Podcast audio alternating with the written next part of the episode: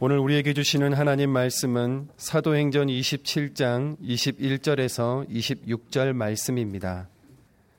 여러 사람이 오래 먹지 못하였음에 바울이 가운데 서서 말하되 여러분이여 내 말을 듣고 글에 대해서 떠나지 아니하여 이 타격과 손상을 면하였더라면 좋을 뻔하였느니라.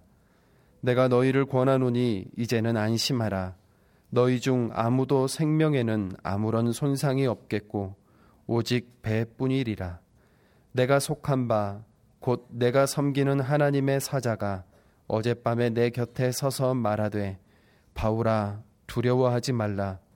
내가 가이사 앞에 서야 하겠고 또 하나님께서 너와 함께 항해하는 자를 다 내게 주셨다 하였으니 그러므로 여러분이여 안심하라. 나는 내게 말씀하신 그대로 되리라고 하나님을 믿노라. 그런즉 우리가 반드시 한 섬에 걸리리라 하더라. 아멘.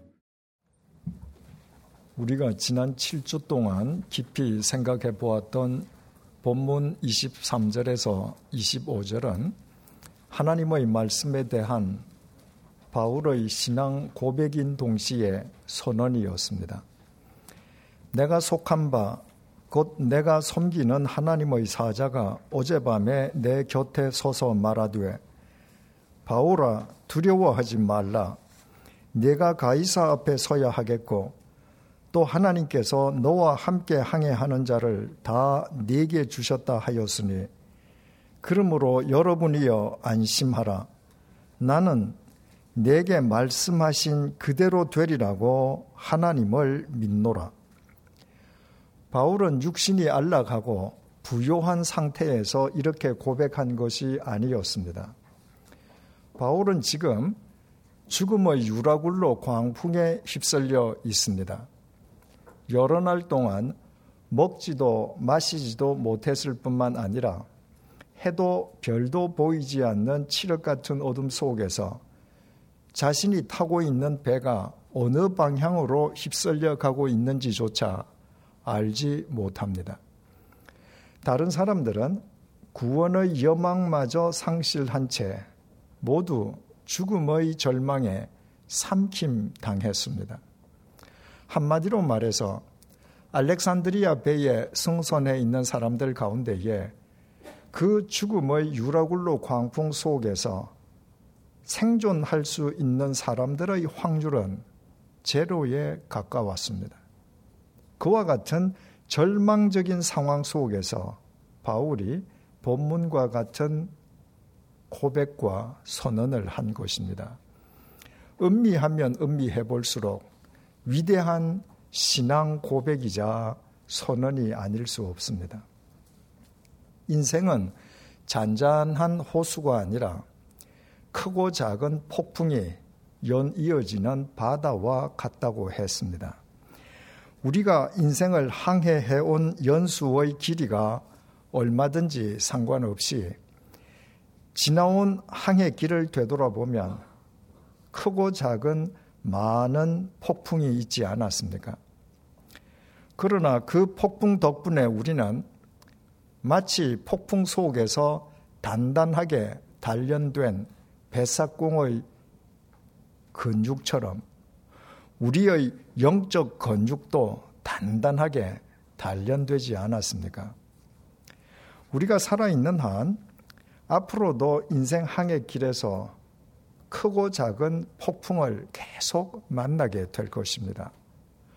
그 중에는 분명히 우리를 통째로 삼키려 하는 죽음의 유라굴로 광풍도 있을 것입니다.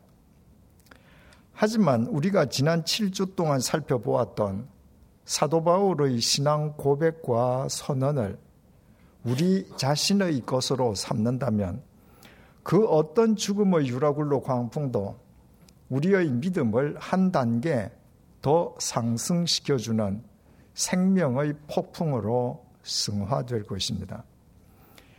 바울의 위대한 신앙 고백이자 선언은 마침내 이렇게 결론을 맺습니다. 본문 26절입니다. 그런즉 우리가 반드시 한 섬에 걸리리라. 바울은 우리가 어떤 섬에 걸릴 수 있다거나 어떤 섬에 걸릴지도 모르겠다고 말하지 않았습니다. 혹은 우리가 어떤 육지에 걸릴 것이라고 말한 것도 아닙니다. 바울은 단정적으로 우리가 반드시 한 섬에 걸리리라고 결론을 맺었습니다. 그것은 현재 주어진 상황에 대한 바울의 해석이었습니다. 하나님께서 유라굴로 광풍 속에서도 바울을 당신의 슈페레테스와 마르티스로 황제의 법정에 세우실 것이며 배에 승선한 사람들을 모두 바울에게 맡기신다고 천명하시지 않았습니까? 그것은 바울에게 주신 하나님의 말씀이었습니다.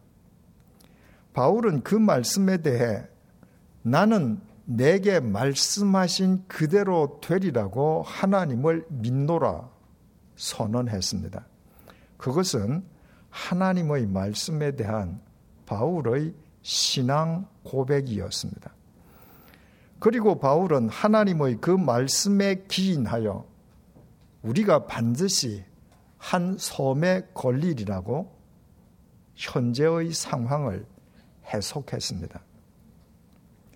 그레데 섬 미항을 출항한 알렉산드리아 배가 갑자기 죽음의 유라굴로 광풍에 휩쓸려 통제력을 상실해 버리자 선원들은 배가 스르디스에 걸릴까 두려워하지 않았습니까?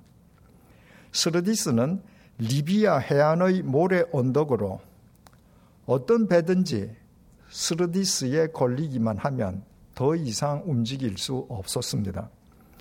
바울 역시 선원들처럼 해도 별도 보이지 않는 칠흑 같은 어둠 속에서 알렉산드리아 배가 리비아 해안 쪽으로 휩쓸려 간다고 생각했더라면 우리가 반드시 육지에 걸리리라고 말했을 것입니다. 리비아는 섬이 아니라 북아프리카 대륙에 속한 육지이기 때문입니다. 바울은 죽음의 광풍에 통제력을 상실한 알렉산드리아 배가 리비아 해안 쪽으로 휩쓸려 가리라는 생각은 아예 하지도 않았습니다. 지중해 전체를 놓고 보면 리비아는 지중해 남쪽에 위치해 있습니다. 그 반면에 바울이 가야 할 제국의 수도 로마는 지중해 서북 쪽에 위치하고 있어서 리비아는 그 로마와 반대쪽에 자리 잡고 있습니다. 죽음의 유라굴로 광풍마저 하나님의 섭리 속에 있다면 로마에 있는 황제의 법정에 당신의 슈페르테스와 마르티스로 서야 할 자신을 하나님께서 로마와는 반대 방향으로 끌어가실 리가 없었습니다. 죽음의 광풍 속에서 알렉산드리아 배가 어느 방향으로 휩쓸려 가는지는 알지 못해도 바울은 하나님께서 황제의 법정이 있는 로마 쪽으로 자신이 타고 있는 배를 떼밀고 계심을 믿었습니다. 그것이 사실이라면 알렉산드리아 배는 로마로 향하는 지중해 길목의 어느 섬인가 이럴 것이 분명했습니다. 그래서 바울은 우리가 반드시 한 섬에 걸리리라고 자신있게 해석했습니다. 그리고 바울의 해석은 그대로 맞아 떨어졌습니다.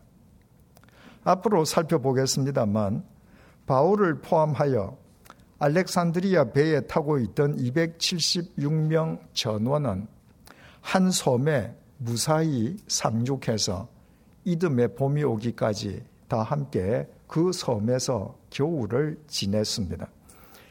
28장 1절에 의하면 그 섬의 이름은 멜리데입니다. 오늘날 지중해의 말타 섬입니다. 지도를 확인해 보면 말타 섬은 놀랍게도 알렉산드리아 배가 출항한 그레데 섬에서 바울이 가야 할 로마로 이르는 중간 길목에 자리 잡고 있습니다. 바울은 우리가 반드시 한 섬에 걸리리라고 선언하면서 우리말 걸리다로 번역된 동사를 헬라어 에크피토로 표현했습니다. 그 동사의 의미는 떨어지다는 뜻입니다. 바울이 하나님께서 자신들을 반드시 어느 섬인가 떨어뜨려 주실 것이라고 선언했던 것입니다. 바울은 유라굴로 광풍이 아무리 죽음의 광풍이라고 해도 하나님께서 황제의 법정에 서야 할 자신이 타고 있는 알렉산드리아 배를 들어 황제의 법정이 있는 로마로 향하는 지중해 길목 어느 섬인가 떨어뜨려 주실 것이라고 해석한 것입니다. 그리고 그가 믿고 해석한 대로 이루어졌습니다. 바울이 믿는 하나님은 그런 분이셨습니다. 사명자반에서 믿음을 재정립하면서 믿음은 해석이라고 했습니다. 하나님의 말씀으로 주어진 상황을 어떻게 해석하느냐에 따라서 과정과 결과가 판이하게 달라집니다. 형이 받아야 할 장자의 축복을 부당하게 탈취한 동생 야곱은 자신을 죽이려는 형을 피해서 바단 아람의 외삼촌 집으로 도망갔습니다. 그곳에서 큰 가문을 이룬 야곱은 20년 만에 고향 가나안으로 귀향했습니다. 귀향길 베들레헴에서 야곱이 가장 사랑하던 아내 라헬이 아들을 낳다가 난산 끝에 그만 숨을 거두었습니다. 창세기 35장 18절입니다. 그가 죽게 되어 그의 혼이 떠나려 할 때에 아들의 이름을 베논이라 불렀으나 그의 아버지는 그를 베냐민이라 불렀더라.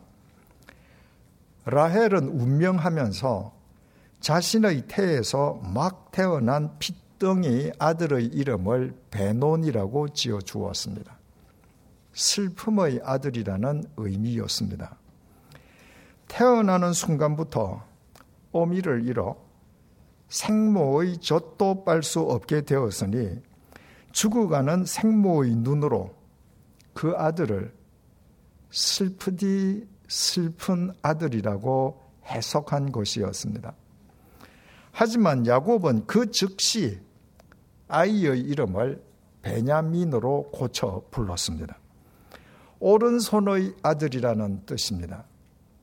성경에서 오른손 혹은 오른편은 탁월, 능력의 상징입니다. 인간의 생사는 하나님께 달려 있지 않습니까?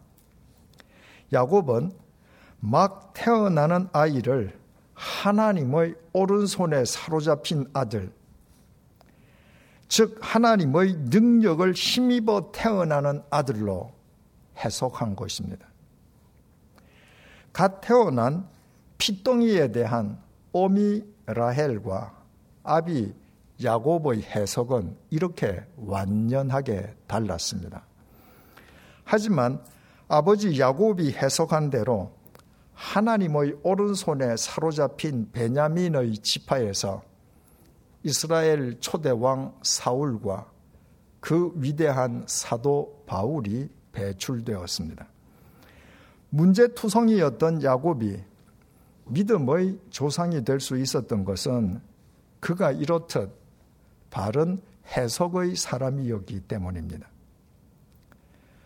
노욕으로 영안이 흐려진 늙은 제사장 엘리는 바른 분별력을 상실해 버렸습니다. 두 아들 홈니와 비나하스가 성막에서 참남한 죄를 저질러도 그냥 묵과했습니다. 그런 제사장 밑에서 백성들이 바로 설 수 있을 리가 없었습니다. 이스라엘은 블레셋과의 전투에서 패하였을 뿐만 아니라 하나님의 법궤마저 빼앗겨 버렸습니다. 그 와중에 엘리 제사장의 두 아들 홈니와 비너하스도 죽임을 당했습니다. 그 소식을 전해 들은 98세의 제사장 엘리가 얼마나 충격을 받았던지 그만 뒤로 넘어져서 목이 부러져서 죽었습니다. 마침 엘리 제사장 둘째 며느리의 해산날이 임박해 있었습니다. 그 여인이 남편 형제와 시아버지가 죽고 하나님의 법궤마저 빼앗겼다는 소식을 접하고는 갑자기 진통을 시작했습니다. 그리고 난산 끝에 그 여인도 숨을 거두었습니다. 그리고 죽기 전에 자신이 방금 낳은 아들의 이름을 이카보드라고 지어 주었습니다. 하나님의 영광이 떠나버렸다는 뜻이었습니다. 자기 아들이 하라비도, 아비도, 오미도, 삼촌도 없이 태어났으니 하나님의 영광이 떠나버린 것으로 그 상황을 해석한 것입니다. 엘리 제사장 집안의 불행은 아버지와 두 아들과 며느리가 한날에 목숨을 잃었다는 것이 아니었습니다. 그 집안의 가장 큰 불행은 그 집안에는 그렇듯 잘못된 해석을 바로잡아 줄 야곱이 없었다는 것입니다. 하나님께서는 당신의 백성이 잘못할 때 때로 엄하게 치십니다. 하지만 하나님의 치심은 완전한 멸절을 위함이 아니라 언제나 다시 세워주시기 위함입니다. 다음은 호세아 선지자의 증언입니다. 호세아서 6장 1절에서 4절입니다. 오라 우리가 여호와께로 돌아가자 여호와께서 우리를 찢으셨으나 도로 낮게 하실 것이요 우리를 치셨으나 싸매어 주실 것입니다. 여호와께서 이틀 후에 우리를 살리시며 셋째 날에 우리를 일으키시리니 우리가 그의 앞에서 살리라. 그러므로 우리가 여호와를 알자.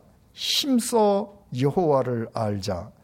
그의 나타나심은 새벽빛같이 어김없나니 비와 같이 땅을 적시는 늦은 비와 같이 우리에게 임하시리라 하니라. 하나님께서 우리를 치고 찢으시는 것은 고름투성이인 우리의 환부를 도려내고 새살이 돋아나게끔 싸매어 주시기 위함입니다. 그러므로 하나님께서 우리를 치고 찢으시는 순간이 실은 우리가 하나님께로 되돌아가 하나님의 치유를 입을 은혜의 시간입니다. 이런 관점에서 엘리 제사장의 집안에도 이카보드라고 이름 지어진 아이를 보고 아니다. 이 아이는 결코 하나님의 영광이 떠나버린 이카보드가 아니다. 이 아이는 하나님의 영광을 되찾을 하나님의 아들 벤하 엘로심이다.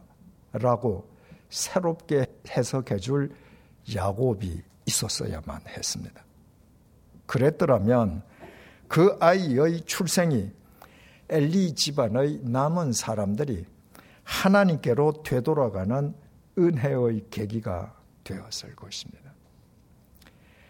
이처럼 하나님의 말씀으로 주어진 상황을 어떻게 해석하느냐에 따라서 과정과 결과가 판이하게 달라집니다. 현재 주어진 상황에 대한 바른 해석을 위해서는 반드시 지금까지 걸어온 길을 되돌아봄과 동시에 주님 안에서 가야 할 길을 내다보아야 합니다. 그때 주님의 말씀에 의한 바른 해석이 가능합니다. 바울이 2차 전도 여행 중에 드로아를 방문했을 때의 일입니다. 드로아에 도착한 날 밤에 바울이 환상을 보았습니다.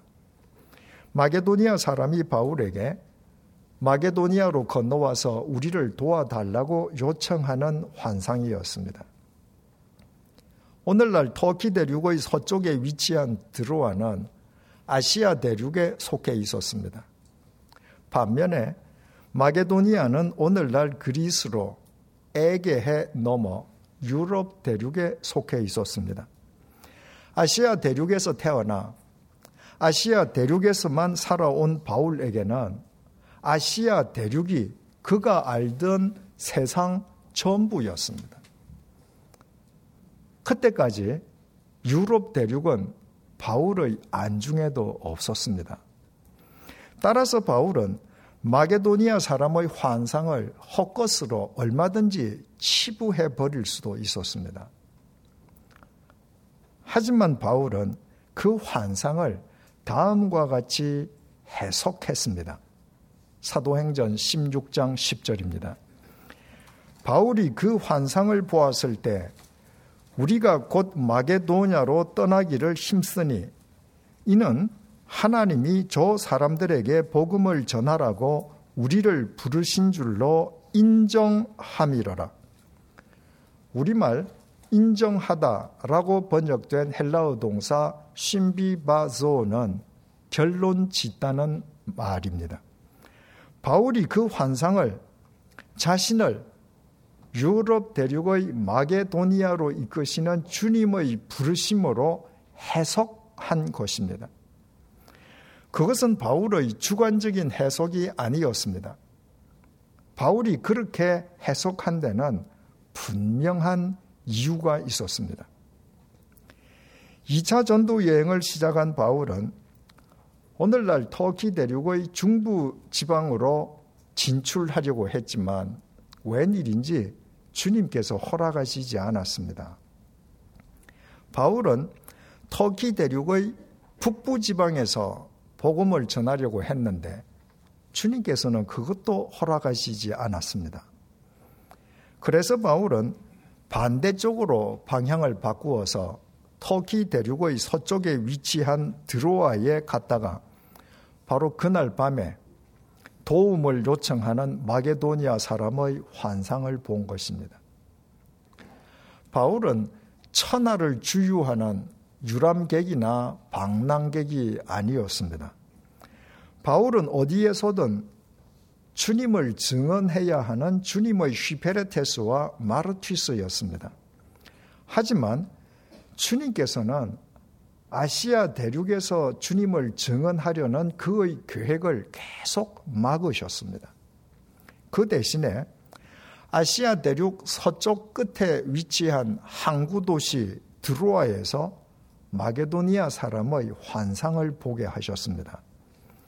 바울이 지금까지 거쳐온 지난 여정을 되돌아보면서 주님의 슈페레테스와 마르티스로 앞으로 나아가야 할 길을 내다볼 때 그 환상이 그동안 상상치도 못했던 유럽 대륙으로 이끄시는 주님의 부르심이라고 그가 해석한 것은 당연한 귀결이었습니다.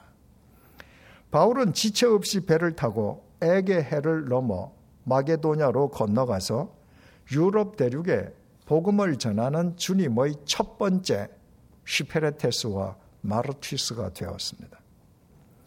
바울의 인생 최종 목적지가 제국의 수도 로마에 있는 황제의 법정이 될 수 있었던 것도 드로아에서 바울이 마게도니아 사람의 환상을 바르게 해석하고 유럽 대륙에 첫 발을 내디뎠던 결과였습니다.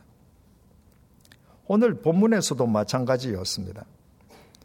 지금 바울이 탄 알렉산드리아 배가 죽음의 유라굴로 광풍에 휩쓸리고 있긴 하지만 하나님께서 다메섹 도상의 바울을 당신의 휘페레테스와 마르티스로 불러내신 이후 숱한 죽음의 고비에서 언제나 바울을 지켜주셨습니다. 그리고 죽음의 유라굴로 광풍 속에서도 바울을 변함없이 황제의 법정에 당신의 휘페레테스와 마르티스로 세우실 것이라고 천명하셨습니다. 바울은 하나님의 그 말씀으로 자신의 현재 상황을 해석했습니다. 하나님께서 작정하신 자신의 최종 목적지가 황제의 법정에 있는 제국의 수도 로마인 이상 자신이 타고 있는 배가 어느 방향으로 휩쓸려 가고 있는지는 알지 못해도 하나님께서 죽음의 광풍 속에서 자신이 타고 있는 배를 들어 로마로 향하는 지중해 길목 어느 서면가 반드시 떨어뜨려 주실 것이라고 해석한 것입니다. 그의 해석은 알렉산드리아 배에 탄 사람 전원이 말타 섬에 상륙함으로 그대로 맞아 떨어졌습니다. 바울이 일평생 주님의 슈페레테스와 마르티스로 일관할 수 있었던 것은 이처럼 어떤 상황 속에서도 하나님의 말씀 안에서 주어진 상황을 바르게 해석할 수 있었기 때문입니다. 라헬은 아들을 낳고 죽으면서 어미 없는 자식이라고 슬픔의 아들 베논이라고 불렀습니다. 하지만 야곱이 보기에 그것은 천부당 만부당한 이름이었습니다. 야곱의 온갖 잘못과 허물에도 불구하고 하나님께서는 지난 20년 동안 객지의 야곱을 지켜주셨습니다. 그리고 야곱은 하나님의 명령을 쫓아 지금 언약의 땅 가나안으로 귀향했습니다. 언약의 땅에서 태어나 언약의 땅에서 앞으로 살아갈 그 아들이 단지 어미를 잃었다고 해서 하나님께서 그 아들을 계속 슬픔의 아들로 내버려 두실 리가 없었습니다. 야곱은 하나님의 전능하신 손이 터치해 주시지 않았다면 그 아들이 태어날 수도 없었을 것이라 해석하고 하나님의 오른손의 아들 베냐민이라고 이름 지어 주었습니다. 만약 야곱이 그 아들을 슬픔의 아들을 뜻하는 베노니로 그냥 그대로 내버려 두었더라면 베노니의 인생은 우리가 성경을 통해 알고 있는 베냐민의 인생과는 전혀 다르게 전개되었을 것입니다. 엘리 제사장의 둘째 며느리도 아들을 낳고 죽었습니다. 그의 남편도 그의 시아버지도 시아주버니도 모두 하나님을 등지고 살다가 죽었습니다. 그 집안의 지난 요정은 제사장 집안이면서도 믿음의 길에서 완전히 벗어나 있었습니다. 그렇다면 그 여인은 자기 아들의 태어남을 이제는 자기 집안이 하나님께로 되돌아가야 할 때인 것으로 해석하고 자신의 해석이 남은 사람들을 위한 유언이 되게 해야 했습니다. 그랬더라면 자신의 죽음이 갓 태어난 아들에게 일평생 하나님과 동행하게 해주는 출발점이 되었을 것입니다. 그러나 자기 아들의 태어남을 하나님의 영광이 떠나버린 징조로 해석함으로써 엘리 제사장의 집안은 하나님 앞에서 영영 몰락해버리고 말았습니다.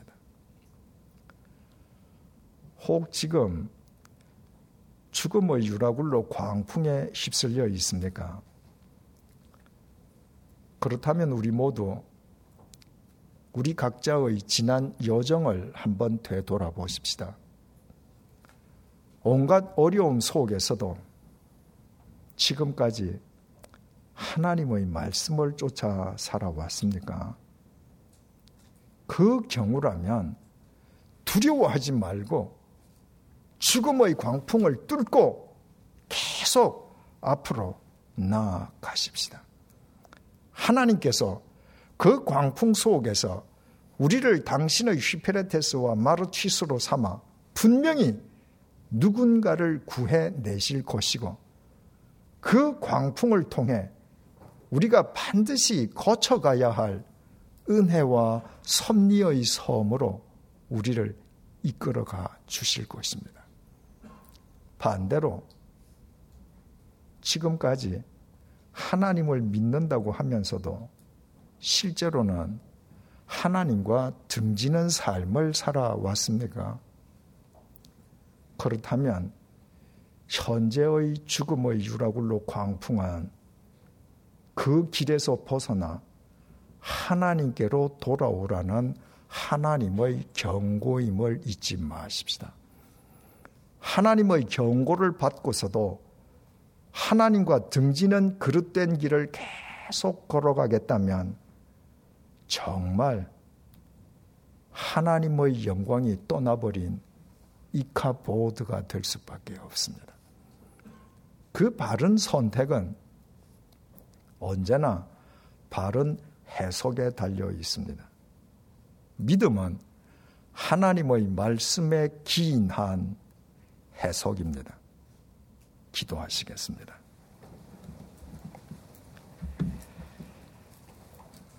주님께서는 게세만의 동산에서 땀에 피가 스며나기까지 할 수만 있다면 십자가의 죽음을 피하게 해달라고 기도하셨습니다.